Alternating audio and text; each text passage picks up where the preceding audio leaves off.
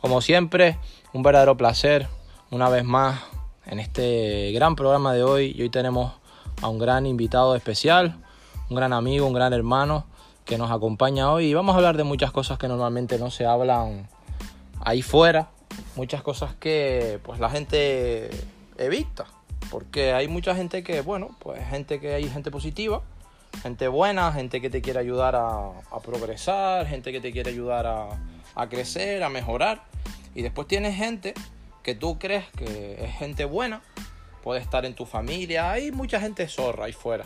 No se puede generalizar tampoco, pero puede ser en tu familia, puede ser en tus amigos, puede ser en tu círculo más cercano, puede ser en tu empresa, puede ser en tu negocio, puede ser en, donde quiera que estés trabajando. Y, y simplemente, bueno, pues vamos a hablar muchas cosas que pues, normalmente no salen por ahí, pero que muchas veces las vas a tener en tu mente cuando te ocurre. Y hoy vamos a dar muchos tips o muchos puntos importantes para que entiendas que no te va a pasar a ti solo, que la envidia existe, que mucha gente que está creciendo, que quiere mejorar, otros se van a comportar como cangrejos y te van a intentar tirar para atrás, te van a tirar en tu jalar en tu crecimiento. Y bueno, vamos a hablar de muchas de esas cosas porque va a estar va a estar interesante. Lolo, bienvenido al programa de hoy. ¿Cómo estás, hermanito? Yo estoy a gusto aquí, tranquilito. en Canarias se suele decir tranquilito cuando estás relajado, cuando estás apacible, a cuando estás tomándote algo, estás con los amigos, estás con la familia, estás bien y pues simplemente estás disfrutando de ese hueco ¿no? que tienes en tu día. Manito, cuéntanos cómo va la cosa, cómo van las cosas con, con todo esto que estamos hablando de, de los amigos, de las amistades. ¿Qué opinas de, de toda esa gente que hay ahí fuera? Que muchos, bueno, pues crees que son gente buena, pero también hay, hay de todo tipo, ¿no? Pues, ¿qué te digo? Tú puedes llevar con todo el mundo, hay mucho malandro ahí fuera, ¿o no? malandros en montón. Los malandros los tienes que sellar. Tú tienes que haber vivido cosas cabronas. Para tú sabes cómo hace, cómo actúa. Porque al fin y al cabo esto es como, como una actuación muchas veces. Porque tú no le vas a caer bien a todo el mundo. Ni, ni, es que te interese, ni mucho más. Pero te vas a encontrar gente de mierda. Te, vas a, te vas a encontrar gente buena. Y te vas a encontrar gente neutra que por mucho que hables con ella, eh, sí, sí, no, no, te va a responder lo que tú quieres oír. Y eso, esos son los más preocupantes, porque eso te tienes que cagar en sus putas madres, porque esos te las pueden jugar cuando menos te lo esperas. Porque tú le puedes decir hoy que a ti te gusta el cielo que está negro y te dice, oh sí, me parece maravilloso. Y tú le dices mañana que el cielo está soleado y te encanta y te va a decir, oh sí, me parece maravilloso. Uf, ahí preocúpate ya, porque esa persona es una gradona. No, lo, hemos, lo hemos hablado muchas veces, que, la gente que ya tú ves ahí fuera, que bueno, que ya sabes que es malandra o que es, sabes que no está haciendo las cosas bien, pues por lo menos ya la tienes, como decimos aquí, calada, ¿no? La tienes, eh, la tienes ya analizada, pero, pero ¿qué pasa, no? Con toda esa gente que tú dices, hey, y después, pues por detrás hacen otras cosas, ¿no? Pues, mira, yo, yo soy una persona que normalmente de primeras caigo mal porque soy muy claro con la gente y me suda los huevos lo que piensa la gente de mí. Porque si yo te tengo que decir que tú eres un hijo de puta, te voy a decir que eres un hijo de puta. Si te tengo que decir que me caes mal al principio y después te conocí y me caes bien, te lo voy a decir también, la opinión que tenía antes y después de conocerte. Pero nunca voy a ser falso. Cosas buenas y cosas malas de ser auténtico. Bueno, te puede cerrar muchas puertas por, porque la gente se asusta al ver una persona auténtica, como yo me considero auténtico, y les da miedo porque están tan inseguros de, ellos mismos que no están preparados para una persona que tiene las cosas claras. Yo tengo un trabajo, que tú sabes cuál es, no hace falta que lo esté diciendo aquí, que yo doy con muchísima, muchísima, muchísima gente al día. Y tú te puedes tomar un trabajo de dos maneras. Ir, trabajar y pasar el día. Echar el día, como se dice aquí, que tú sabes cómo es eso, echar el día, odio, odio esa frase. Porque ya el día es como que no tienes ganas de vivir y te levantaste porque no te queda más remedio. Y después puedes aprovechar tu trabajo para, para sacar más cosas en claro. Yo te enseño, bueno, te he enseñado la agenda mía de, teléfono. Y eso es inagotable. Porque yo, donde estoy yo, conozco muchísima, muchísima, muchísima gente. Y te puedo decir que conozco hasta vagabundos que me han enseñado cosas, gente que lo ha pasado mal que me ha enseñado Mm, cosas. mm. Y gente muy importante que me ha enseñado también cosas buenas y cosas malas. Porque no sé cómo, no sé cómo explicártelo. Hay gente que ha llegado muy alto, pero que después no tiene corazón, que eso tampoco te sirve de nada. Porque pueden tener muchas cosas materiales y mucho tal, y, después estar vacíos y podridos por dentro, que eso no, no lo quiero. Y después puede ver gente que no tiene absolutamente nada material en el mundo, y, están felices porque se conforman con lo que tienen. No hay que conformarse, ¿vale? Yo no soy conformista, yo tengo una, una frase que dice, agradece lo que tienes, pero siempre aspira más. Exacto. Tirar a más. Todos los días tienes que estar intentando superarte. De hecho, yo trabajo, tengo mi trabajo y estudio. Y ha sido así siempre. Me he partido los cuernos, me he quedado... Sí, en- porque en- mucha gente cree que, que muchas veces cuando me escuchan hablar o cuando nos escuchan hablar o, o ven las cosas que hacemos, etcétera, creen que todo es bonito, que todo es oro, que naciste en cuna de oro, que naciste en plata, que la gente lo llama suerte, pero no ven todo, no ven todo el trabajo, no ven todo el esfuerzo que, que hay detrás. Tú puedes nacer en cuna de oro y, y no avanzar, sino al revés. Por nacer en cuna de oro, te desgracias la vida porque no sabes gestionar esa cuna. Y puedes ser un mierda desde el principio, pero después ir superándote tú poco a poco. De hecho, yo conozco grandes empresa- empresarios que empezaron trabajando en las cloacas, limpiando mierda las alcantarillas, y a día de hoy son dueños de, pozos, de, hoteles, de un montón de cosas, pero porque saben lo que es empezar desde abajo. Y después lo hereda el hijo, la hija o quien sea, y ellos van a aparentar nada más. Ropita bonita, cochitos bonitos, hablando por el móvil todo el día y parece que parece como que tienen la vida resuelta y "Ah, son muy importantes, pero están vacíos porque no saben, no saben lo que es estar en la mierda. Nacieron en esa cuna de oro, como me estabas diciendo tú, y están acostumbrados. Esa gente se ve sin nada y se tiene que suicidar y pegar un tiro porque no sabe gestionarse.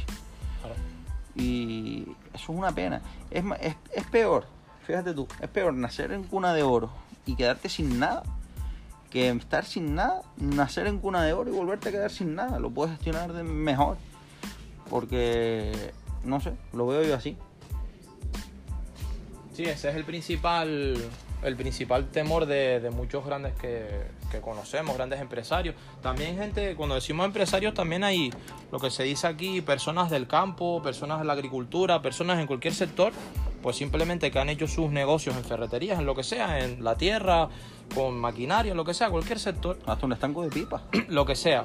Y, y luego tienen miedo, miedo principalmente, no de una persona, sino hasta de sus hijos, de su propia familia, porque saben que el negocio después se los van a cargar.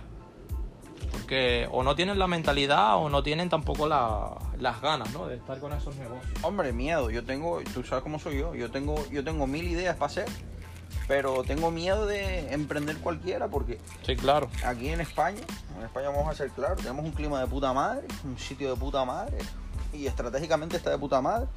Lo que pasa es que hay una corrupción estilo Venezuela, estilo Colombia, estilo países del sur de América, Sí, hay mucha corrupción. Pero que la gente lo ignora porque como es corrupción con corbata, como digo yo, no es corrupción vestidos de militar No, y exacto. pegando tiros al aire, no, no, no, sino, No. Legislación, leyes, sino te funden a legislación. presión, fiscalidad. que si sabes, eh, sabes moverte en ese entramado, tú también puedes entrar. Y como yo siempre te digo, en España si quieres triunfar tienes que jugar al juego de ellos. Si no juegas al juego de ellos, mm, jodido estás. O tienes que irte para afuera y ser empresa fuera para gestionarte desde fuera y vivir dentro. O juegas al juego de ellos. Es triste, es que es triste, es triste. ¿Viste?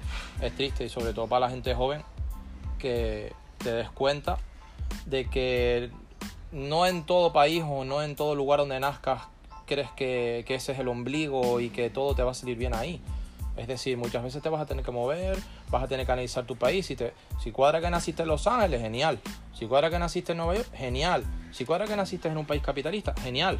Pero si naciste en un país que no está o que tú ves que no te va a dar las oportunidades que tú necesitas, vas a tener que moverte o mínimo vas a tener, si eres madre o padre y estás escuchando esto, vas a tener que movilizar a, a tus hijos para que tengan...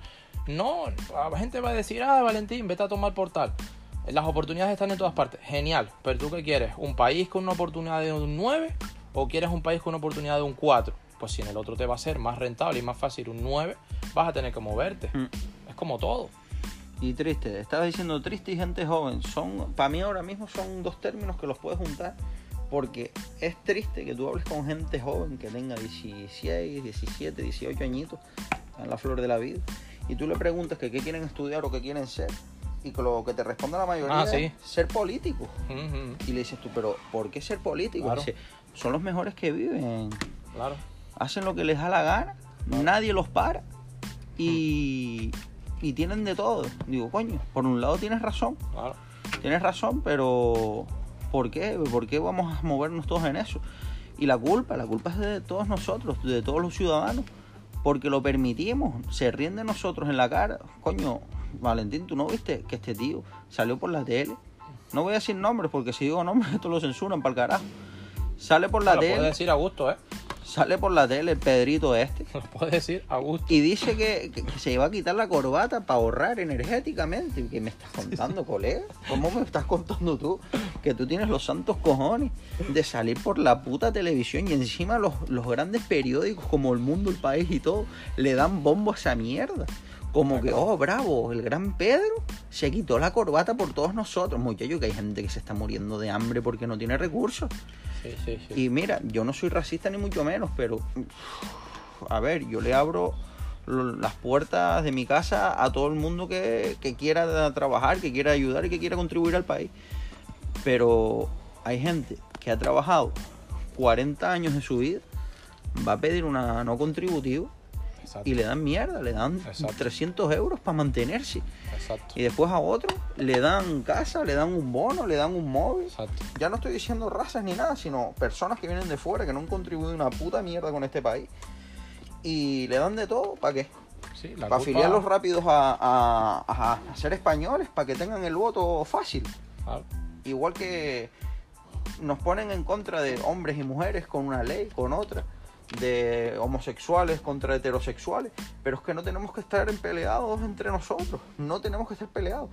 Seamos negros, amarillos, chinos, blancos, homosexuales, trans, lo que sea, lo que tenemos que estar es todos unidos, derrocar este gobierno corrupto y comunista que hay ahora mismo en España, Un- unirnos todos, salir a la calle hacer un referéndum y a ver qué coño pasa, porque, joder, te fuiste de viaje a Estonia y me dejaste loco con las cosas.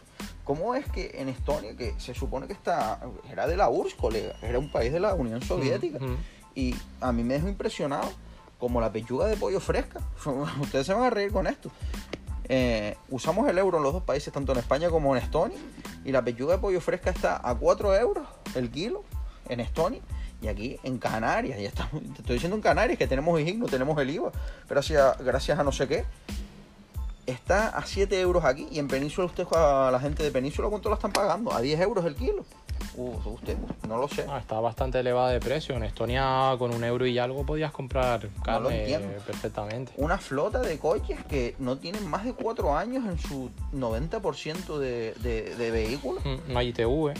Después vienes a España y la media de los coches tienen 20 años. Mm. Sí, es que el problema, el, vamos a ver, el problema no es la inmigración. Tú sabes, Valentín, que yo tengo coches de 30 años. El problema no está en la inmigración, bro. El problema está en que la gente, para quien esté escuchando de fuera, eh, Pedro Sánchez es como decir presidente del gobierno en España, es como decir López Obrador en México, para que te hagas una idea, o cualquier otro presidente. Lo que el problema no es la inmigración en un país, el problema es cómo estás gestionando el gasto público y qué beneficios o qué derechos les estás dando a los ciudadanos que, que están allí. Pero si tú eres residente de México, de Colombia, de Venezuela, de Argentina, y resulta que tus impuestos no estás viendo un crecimiento y te estás reventando, te están reventando pagar la agua, luz y otras cosas y tú no estás viendo que haya un crecimiento, que haya un beneficio para ti, entonces te das cuenta de que obviamente pues algo están haciendo con el gasto público, ¿no? Hay demasiada, demasiada, demasiada corrupción y, y España, bro, pues está cambiando mucho. La gente joven, ahora mismo, hace unos días estuve viendo unos datos, una encuesta, el impuesto de sucesiones, para que lo entienda la gente que nos escucha, que es herencia, en. España, en huevos. España no es el más alto de Europa, es el más alto del mundo. Pero ¿cómo coño te comes tú, Valentín, que tú vayas a heredar una cosa que ha hecho tu El padre más o alto tu del madre? mundo. ¿Cómo te comes tú eso? Que ya lo pagó y tú tengas que pagarle al Estado otra vez, igual que el impuesto de bienes inmuebles. O sea, que yo termino de pagar una casa y le tengo que seguir pagando al Sí, Estado. sí. ¿Por qué? Porque el terreno está en el Estado. Sí. Cómanme la polla a todos, maná, hijos de la gran puta, es que te lo digo ya. Y es que estos temas me, me enervan porque no puede ser. No puede ser que tú, es que no, no, no, Es para enervarse. no me cabe en la cabeza. es para enervarse, pero pues simplemente estamos hablando de, no de una situación, porque la gente dirá, va, se están quejando, no es quejas, no es excusas, no es, estamos hablando de una situación a nivel legislación, a nivel leyes y a nivel fiscal. Pues si tú ves otros países, Letonia, Estonia, Lituania, hasta, hasta la propia Bulgaria, Cágate. o sea, Holanda, tú ves que hay otros países que están dentro de la Unión Europea y que están haciendo las cosas de forma diferente, ¿sí? Que tienen un PIB superior y que están, digamos, maximizando, ¿sí? Los pocos impuestos que, que se están obteniendo. Y España, ponle, súmale a las Islas Canarias, pues aproximadamente 50 millones de personas, con más personas en donde el sistema de pensiones está quebrado, porque está quebrado. Es un sistema Ponzi en donde los trabajadores activos están pagando las pensiones de hoy a los baby boomers, a, toda, a la generación silenciosa, a todas estas personas que son pensionistas. Ellos creen que cotizaron y están cobrando lo de hace 20 años las pensiones, pero están cobrando lo de hoy con los trabajadores activos de hoy. Entonces, de Europa, España tiene el desempleo juvenil, la tasa de desempleo juvenil de las más altas de Europa. La gente joven que puede está emigrando y la gente que no puede o que no quiere se está quedando y después están, bueno, pues los que no hacen nada, los vividores, los que los que quieren vivir del gobierno, etcétera. Pero vamos a hacer vividores. Vividores hay. Los hay. Los hay. En, Los un, hay. pue- en un pueblo de mil personas te puedes encontrar 100 vividores. Los de hay, los hay. A mí me asquea llegar de un, a un lugar, volver aquí y me asquea ver a cuatro caras de siempre y no han hecho nada en su vida y siempre siguen con, con lo De mismo. todas maneras, el sistema también lo ha querido así. no- Exacto, ¿no? El sistema lo, el sistema lo permite. Lo permite, no. Te lo mete por, la, ca- por los ojos y, y la gente no se da cuenta. Solo se da cuen- cuenta la gente que. A ver, Valentín, yo no veo, yo no veo la tele. Yo no veo noticias de la tele. Yo, yo veo noticias que la Pero ves la gente en la calle. Me da la gana, ves que yo quiero buscar. ¿Ves la gente? Y veo Netflix, por ejemplo, veo Netflix porque veo lo que yo quiero. A mí me apetece ver X, me apetece un documental de no sé dónde, pues lo veo.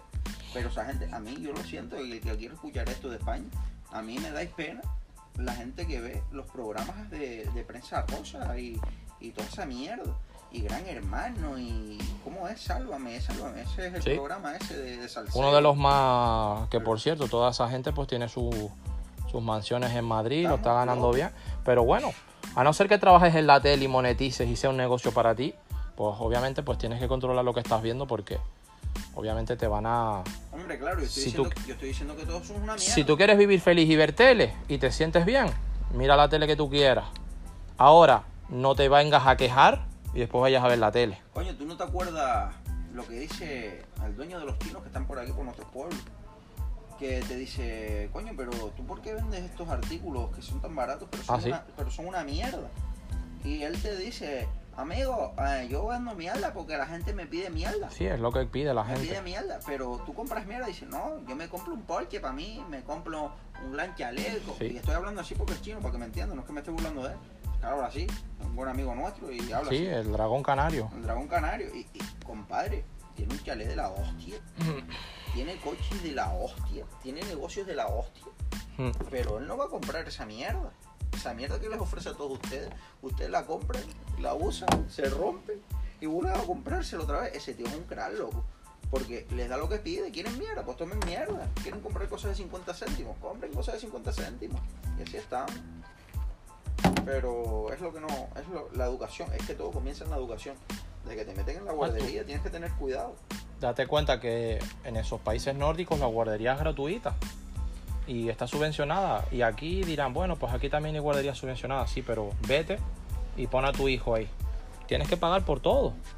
Entonces, eso es lo que estamos hablando de oportunidades. Si te tienes que mover, si tienes que viajar, si tienes que, que dejar la familia en donde estás porque te están amargando la vida, porque no funciona, porque Eso es otra cosa que le recomiendo a todo el mundo, lo que tú estás diciendo. en- no, estés, no estés cargando ladrillos en, en tu espalda, tu, ¿sabes? tu familia, porque sea tu familia de tu sangre, si te estás jodiendo y te estás reventando la vida, Claro. que les den por el culo, déjalos atrás.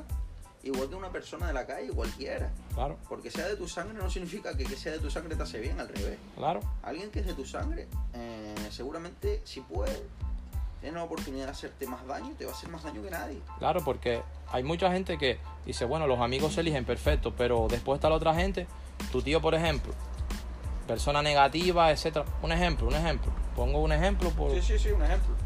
Y que te digan en tu cara, no, pero es que es tu tío. Esa es la respuesta más Tienes que egoísta del respetarlo mundo. porque es tu sangre, es lo que se dice mucho. Es que es tu sangre, ¿cómo vas, cómo vas a hacerle? ¿Cómo que cómo vas a hacerle?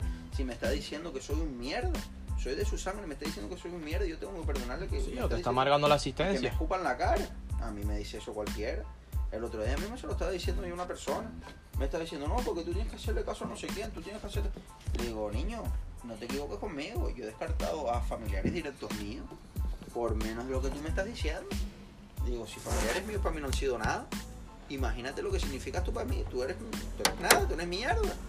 Si tú me aportas, vas a estar al lado mío. Si no, vete a tomar por el culo. Sí, hay mucha gente tóxica. Después también personas que te están observando, pero que no quieren nada. Hay personas que pues no se sienten autorrealizadas. Eso lo estaba hablando en podcasts anteriores, en programas anteriores. No se sienten autorrealizadas, no se sienten bien y quieren perder el tiempo, pero te lo quieren hacer perder a ti. Pero ni van a estar cuando te hagan falta, ni, ni te van a aportar nada. Pero después son las personas que cuando, cuando tú tienes algo, consigues algo, creces, lo que sea, son las personas que, que te dicen, ah, pues fue suerte, o que te digan en tu cara, o que te manden, no, ni siquiera te lo van a decir en tu cara, te van a mandar un mensaje, un mensaje de texto, por la red social, lo que sea, te van a decir, yo sabía que lo lograría. tú te sorprenderías de la gente que te ha estado observando o me ha estado observando a mí. Y tú dices que no, me llevo observando seis meses. Una pinga. Hay gente que lleva 20 años observándote lo que hace. Sí, mucha gente. Que no ha avanzado en su vida, que sigue viviendo con los padres, no ha estudiado nada. Mm. Y lo único que se ha dedicado es, mamá me lava los calzoncillos, me hace de comer, me da dinero para petardos. Petardos es droga, grifa, Drogas, alcohol, lo que sea, todo. sí. Puta, Hay mucha gente- jugar a la máquina. Sí, Y jugar esa- a las máquinas. Y esas dicen ellos, porque la felicidad es otra cosa, la felicidad es relativo. Sí. Pero yo no podría ser feliz de esa manera. Hay gente que lo es. Y, y- y te iba a decir, yo lo respeto, una polla, yo me cago encima de ellos, ¿cómo voy a respetar eso? Es que eso no se puede multiplicar, eso no se puede permitir. ¿Cómo vas a permitir tú eso? Y que un hijo tuyo vea que eso es normal en una persona. No se puede, que va, que va, que va. Esa gente debería estar metida en unos, en unos sitios para arriba, para los bosques, encerrada, fumando petardos ellos solos allí y, y las madres cocinándose lo que lo permite. Me cago en la ley. Es que yo, es que después hay gente que lo ve y lo ve normal. Dice, coño, pues esa, esa vida me gusta. Claro, No tienes que estudiar, no tienes que tal, y te dan lo mínimo. Si tú te conformas con lo mínimo, pues mira, claro, es como el que está en coma en una cama, desconéctalo para el carajo. claro, ¿Para qué? Si está vegetal. claro. Esos son perso- personas vegetales en vida, loco. Yo te lo he dicho que cuando te lo dije la primera vez, lo de las personas que tienen tres fechas, Sí, muchacho, me lo dijiste el otro día. y es verdad, hay familia, lo que sea, hay personas que tienen tres fechas, cuando naces, cuando tu mente se apaga o te das por vencido o, o ya te dedicas a observar la vida de los demás y no tienes nada mejor que hacer con la tuya. Pero hay gente que se apaga con 14 años. Y después, sí, hay gente, por ejemplo, nace, nace, por ejemplo, en los 90, se apaga la mente en el 2005 o 2010 y después muere, pues cuando muera el cuerpo, Cuando que es la muera el tercera cuerpo. fecha. Cuando lo, lo- lo meten dentro de un niño, lo incineren. Entonces, para los que nos están escuchando, si tú tienes gente en tu vida que ya tiene esa segunda fecha, falta la tercera, pero tiene esa segunda fecha de que ya la mente se apagó, ya tú sabes que ahí no vas a recibir nada bueno, no vas a obtener nada bueno. Si tú siempre estás obteniendo negatividad, estás obteniendo mierda, estás obteniendo basura de muchas personas, Mira, recomendación que le digo a la gente. Hay gente que tiene que convivir con ese tipo de personas, con la gente que caducó hace años. ¿sí? Pero solo tienen que analizarla. Si tienen que convivir, vale, convivan lo mínimo, pero no se dejen llevar por esa gente, porque esa gente te empieza a comer la cabeza y, ay, estoy mal, estoy jodido. y tú puedes intentar ayudarlos. Puedes intentar ayudarlos una vez, vale, te lo permito. Pero si tú no ves cambio, nada, sigue conviviendo si quieres con ellos porque no te queda más remedio. Pero desde que puedas, quítatelos de delante. Quítatelos de delante porque directa o indirectamente te están machacando la moral, te están machacando psicológicamente y estás viendo que eso es normal en una persona. No, no, no, no. no. No, no es normal. Lo normal, lo normal es, te voy a explicar lo que es lo normal para mí.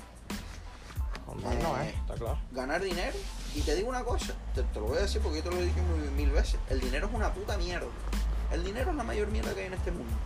Pero es necesario para todo. Ah. Pues tienes que buscar dinero.